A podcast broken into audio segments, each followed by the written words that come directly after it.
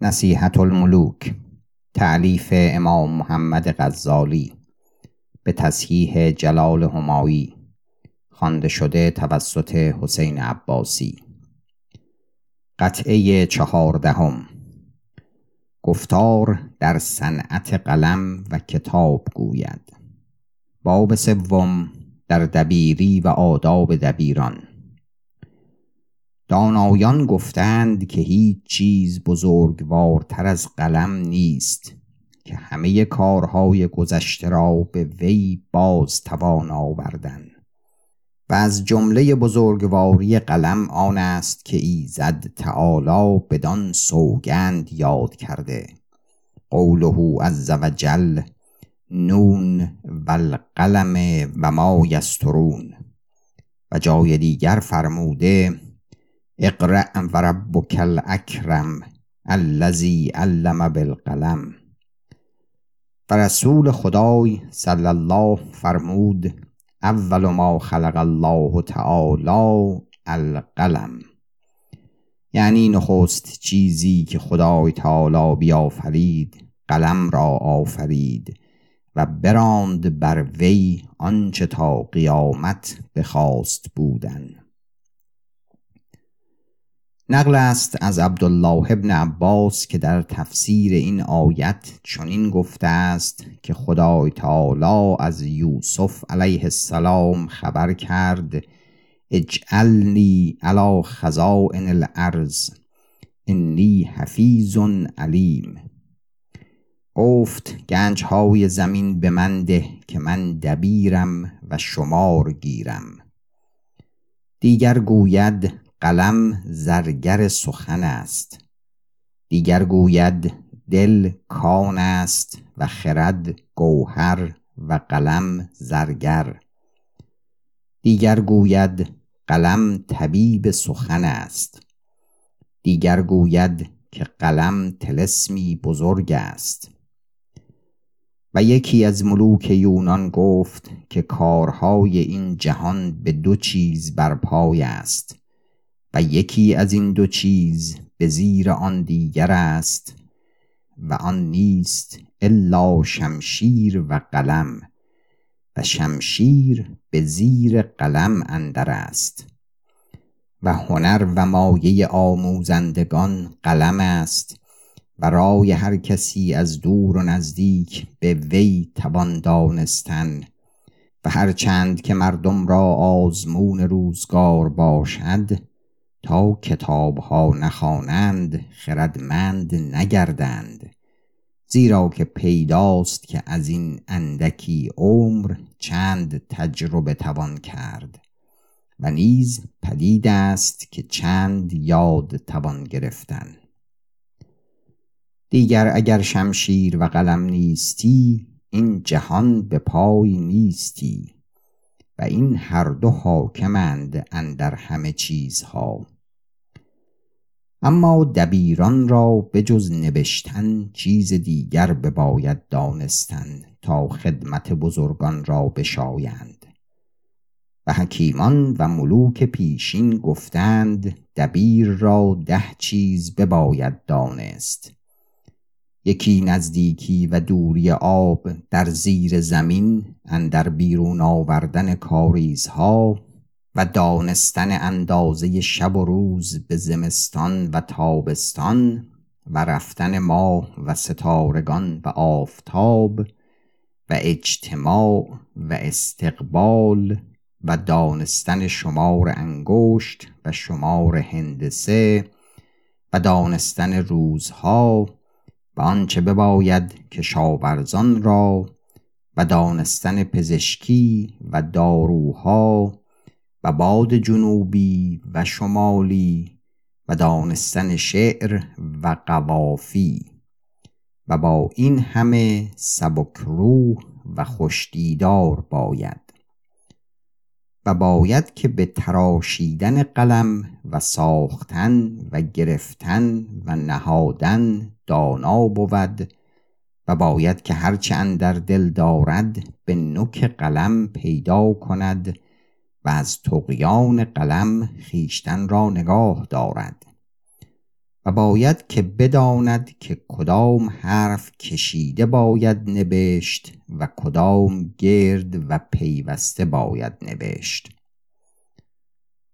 اما خط مبین باید نوشت و چنان باید که حق هر حرفی بگذارد چنان که به حکایت آمده است.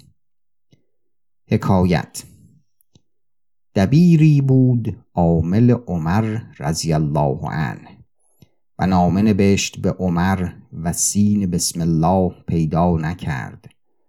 او را بخواند و گفت نخستین سین بسم الله پیدا کن آنگاه به سر عمل شو. اما نخستین چیزی که دبیران را شاید دانستن قلم تراشیدن است. چون مرد قلم نیکو داند تراشیدن به همه حال خط نیکوتر آید چنان که به حکایت آمده است. حکایت گویند شاهنشاه را دوازده وزیر بوده است و از جمله ایشان یکی صاحب بود اسماعیل ابن عباد. پس آن همه وزیران یکی شدند و بر وی نفرین ها کردند و زشت گفتندش نزد شاهنشاه. چون وزیر آگاه شد ایشان را جمله گرد کرد و گفت شما را چه هنر است که مرا نیست؟ تا بدان مرا پیش پادشاه بدی توانید گفت. پدر مرا وزارت آموخت نبازرگانی و کهترین هنر من قلم تراشیدن است. و کیست از شما که قلم بتراشد و آن قلم یک بار بر دوات زند و از آن یک سطر تمام بنویسد. همه عاجز شدند. شاهنشاه گفت تو بتراش. بتراشید و بنوشت پس همه به فضل وی مقر آمدند.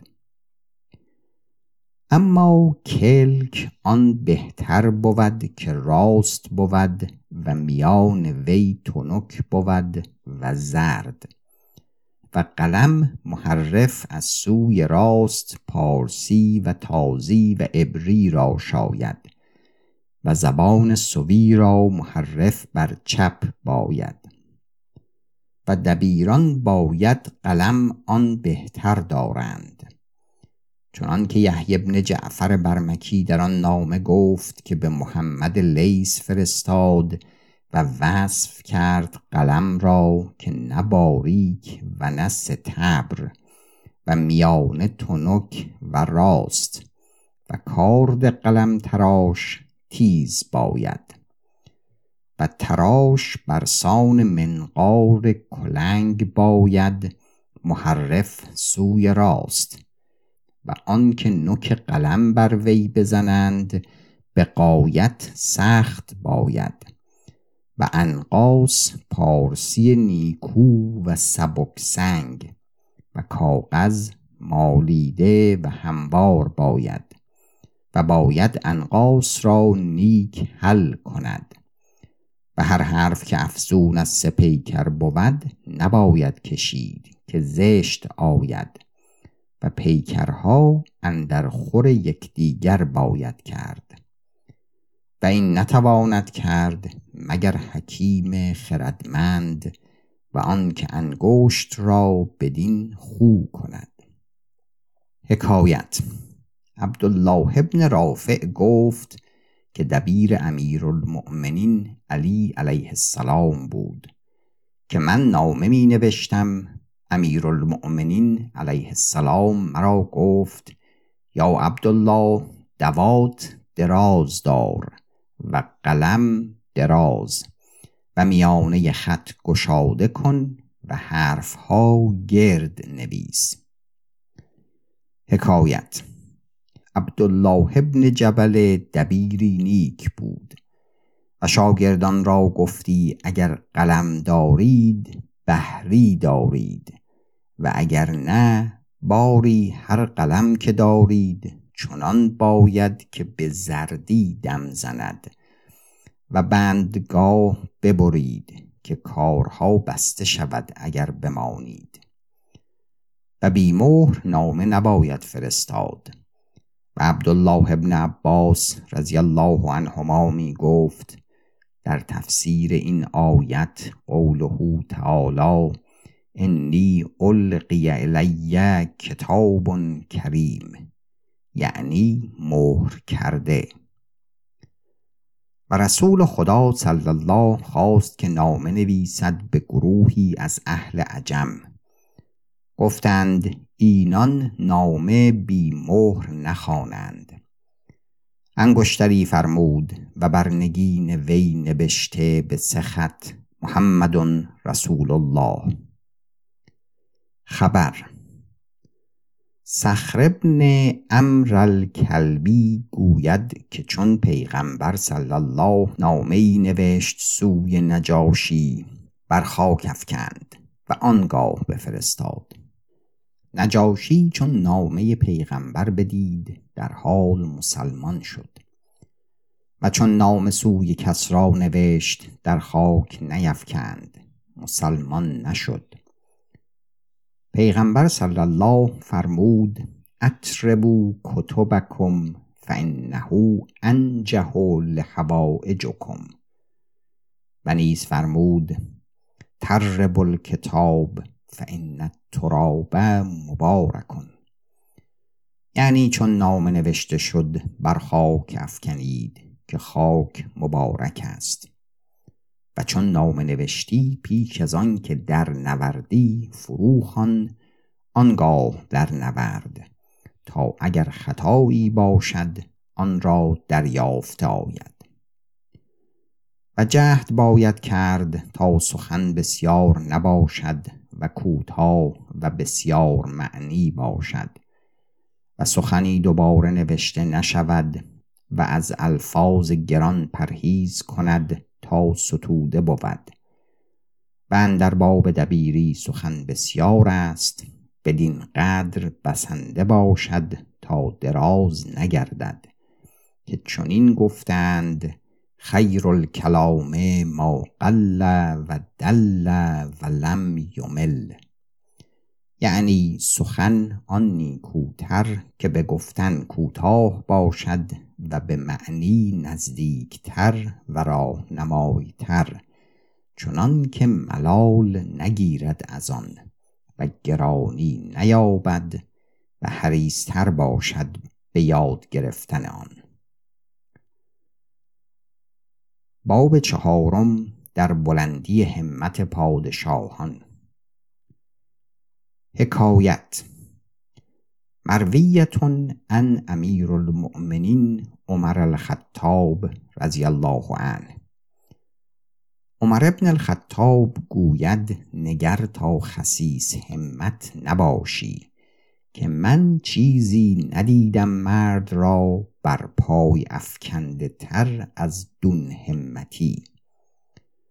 چنان که عمر ابن الخاص گفت مرد خیشتن آنجا یابد که نهد. یعنی اگر خود را عزیز دارد بلند شود و اگر خار دارد خار شود. اما تفسیر همت خیشتنداری بود و پردلی. و همت بزرگان آن بود که خیشتن را بشناسند و عزیز دارند و هرگز مردم به نزدیک مردم عزیز نشود تا خیشتن عزیز ندارد و هر کس او را مقدار ندارد تا او قدر خیش ندارد و عزیز داشتن خیش آن بود که با ناکسان نیامیزد و با نااهلان صحبت ندارد و کاری نکند که اندر خورد وی نبود. و سخنی نگوید که مردم وی را بدان عیب کنند. اما همت و پردلی ملوک و مهتران راست. و ایزد تعالی این خصلت در ایشان نهاده است. و هر ملکی را که این خصلت نبوده است از ندیمان و وزیران خیش به تکلف بیاموختند. چنان که به حکایت آمده است. حکایت دوانیق بفرمود تا پانصد درم به مردی دادند. احمد ابن الحسب گفت نباید که هیچ ملکی کمتر از هزار شمار راند. و مانند این هارون رشید را افتاد که روزی اندر موکب می‌رفت یکی از لشکریان از اسب بیافتاد هارون گفت پانصد درمش بدهید. یحیی به چشم اشارت کرد که این خطاست. چون فرود آمدند هارون از او پرسید که چه خطا کردم که مرا به چشم نمودی؟ گفت نباید که هرگز بر زبان ملک کمتر از صد هزار درم بیفتد و تکلف خطاب رود. هارون گفت اگر چنین جای باشد که بیش از پانصد درم در خور نبود چه باید کرد؟ یحیی گفت بگو تا اسبی بدهندش با آنچه بر روی آن بود تا تو حقیر همت نباشی. و از این سبب بود که معمون خلیفه عباس را از ولی عهدی خیش معزول کرد و آن چنان بود که روزی به در حجره وی بگذشت. آوازی شنید که می گفت یا غلام بر در رسافه تره نیکو دیدم. مرا از آن آرزو کرد. نیم درم سیم ببر و از آن تره بیاور. معمون گفت اکنون که بدانستی که یک درم را نیم باشد تو ولی اهدی را نشایی و هیچ کس از تو فلاح نیابند. حکایت آوردند که شاپور ابن اردشیر در وسیعت نامه فرزند خود آورده است که چون کسی را چیزی خواهی داد تو خیشتن را از آن چیز برتر دار که آن چیز تو به دست خیش او را دهی یا بفرمایی که پیش تو آرند و آنگاه دهی که چشم تو بر وی افتد. جهد کن تا عطای تو کم از قیمت شهری نباشد تا آن کس را توانگری باشد و بینیاز گردد و تبار آن کس تا بزید توانگر باشد از تو. و تو از شمار زندگان باشی نه از شمار مردگان. و نگر تا اندر بازرگانی به هیچ گونه رقبت نکنی. که از دون همتی سلطان باشد. حکایت. گویند وزیری از آن هرمز ابن شاپور به ملک نامه نوشت که از سوی دریا بازرگانان آمدند و با ایشان مروارید و یاقوت و جواهر دیگر بود. از ایشان به جهت ملک به صد هزار دینار گوهر خریدم. اکنون فلان بازرگان به صد هزار و صد چندان می خرد گفت به چشم ما قدری ندارد که ما را بدان رقبت باشد. و چون ما بازرگانی کنیم پادشاهی که کند؟ بنگر تا هرگز دیگر چنین کار نکنی. و اندر خواسته من درمی یا دانگی سود بازرگانی نیامیزی که آن نیکنامی و نیکخویی ملک را ببرد و بدنامی باشد از پس مرگ. حکایت امار ابن حمزه در مجلس ابو دوانیق بود روزی که آن روز مظالم بود. مردی بر پای خواست و گفت یا امیر المؤمنین ستم رسیدم از امار ابن حمزه که زیاء من به قصب بگرفته است. ابو دوانیق گفت خیز ای امار و برابر خسم بنشین و حجت خیش بگوی. امار گفت من خسم وی نعم اگر آن زیا از آن من است من به وی بخشیدم و من از جای بر نخیزم که خلیفه مرا گرامی کرده است و نشانده است. من جاه و مرتبت خیش به زیایی نتوانم دادن. آن مهتران را خوش آمد از بلند همتی وی. اما همت و نهمت هر کسی به چیزی بود.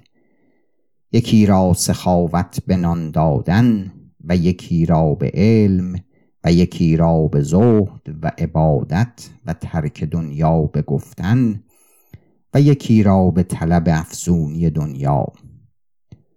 اما همت اندر سخاوت و فدا کردن مال چنان بود که به حکایت آمده است. حکایت. یحیی بن خالد برمکی روزی برنشسته بود و از سرای هارون الرشید می آمد چون به سرای خیش آمد مردی برخاست و گفت یا با علی حاجتمندم به تو و از خدای تعالی به تو وسیلت دارم. یحیی بفرمود تا او را بر در سرای بنشاندند. و گفت تا هر روز هزار درم بدهندش. چون سر ماه شد سی هزار درم به وی داده بودند. مرد سیم برداشت و برفت. یحیی را بگفتند گفت به خدای سوگند اگر نرفتی تا آخر عمر وظیفه وی این بودی. نقل است که جعفر ابن موسا الهادی را کنیزکی بود نام وی بدرالکبیر و در ایام وی از او نیکوروتر نبود و مطبوع تر از وی ممکن نبود و اندر باب رود و سرود و چیزهای دیگر جامعه بود. پس محمد زبیده خبر یافت. او را از جعفر ابن موسا خریداری کرد. جعفر گفت تو دانی که از چون منی چیزی فروختن خوب نیاید و اگر آن نیستی که مهتر سرای من است او را به تو بخشیدمی. بعد از آن به چند روز محمد ابن زبیده به سرای جعفر آمد و به مجلس بنشستند و بدرالکبیر طرب کرد و محمد نیز طرب بسیار کرد و جعفر را شراب بسیار داد. پس محمد کنیزک را برداشت و به سرای خیش برد و دست بر وی ننهاد. روز دیگر محمد جعفر را مهمانی کرد. چون به شراب بنشستند بدرالکبیر را فرمود از پس پرده سماع کرد. جعفر هیچ نگفت از بلند همتی و در خیشتن تغییری ننمود. پس محمد بفرمود تا آن کشتی که جعفر در وی خواست نشست پر درم کردند و چنین گویند که دو هزار هزار بدره در آن کشتی نهاده بودند و جمله آن بیست بار هزار هزار درم بود و با کشتی بانان گفتند که همچنان به خانه جعفر بردند. چون این گویند که هیچ کس از ملوک یک بنده را این بها نداده بود. اینک همت آن روزگار چنین بود. حکایت. یکی از دانایان را پرسیدند که حال که بدتر. گفت حال آن که همت وی بلندتر و دانش وی بیشتر باشد و دست او تنگ تر بود. گفتند این چنین کسی را به که باید پیوست تا از نحوست و دست تنگی برهد؟ گفت با ملوک و مهتران و خداوندان همت چنان که به حکایت آمده است. حکایت سعد ابن سلم الباهلی با هارون الرشید گفت حال من تنگ شد و وام بسیار بر من گرد آمد و وامداران بر من سخت گرفتند. بیچاره شدم. برفتم به نزدیک عبدالله ابن مالک الخزائی و از وی تدبیر جستم در باب خیش. عبدالله گفت هیچ کس تو را از این مهنت بیرون نبرد جز برامکه گفتم که تواند کشید کبر و جباری ایشان را؟ گفت بباید کشید به امید کار خیش. پس من به نزدیک فضل و جعفر رفتم پسران یحیی بن خالد برمکی. و حال خیش با ایشان بگفتم. ایشان گفتند که خدای کفایت کناد. باز آمدم به نزدیک عبدالله ابن مالک الخزائی و آنچه شنیده بودم بگفتم. گفت امروز بر ما بباش تا خدای تعالی چه تقدیر کرده است. آنجا ببودم. زمانی برآمد. غلام من بیامد و گفت بر در سرای ما اشتران با بارند و مردی دو با آن و می‌گویند ما کس فضل و جعفری عبدالله گفت امید میدارم که فرج آمد. برخیز و برو نگاه کن. بیامدم. مردی را دیدم که پذیره من آمد با رقعی و در وی نوشته بود که چون تو برفتی در وقت به نزدیک خلیفه شدم و حال تو با وی گفتم. مرا فرمود که از بیت المال هزار هزار درم به وی ده. گفتم این سیم با وامدار دهد و نفقه از کجا کند؟ هشتصد هزار درم دیگر فرمود و من از خاصه خود هزار هزار درم دیگر فرستادم چنان که جمله دو بار هزار هزار درم و هشتصد هزار درم باشد. حکایت گویند مردی از ندیمان نوشیروان در مجلس شراب جامی زرین که گوهرها بدان نشانده بودند بدزدید. نوشیروان بدید چون شرابدار طلب جام کرد نیافت. گفت جامی زرین با گوهرها گم شده است باید که یک تن بیرون نروند تا باز دهند. نوشیروان گفت آن که دزدید باز ندهد و آن که دید که دزدید نگوید. رها کن تا بروند. پایان قطعه چهاردهم.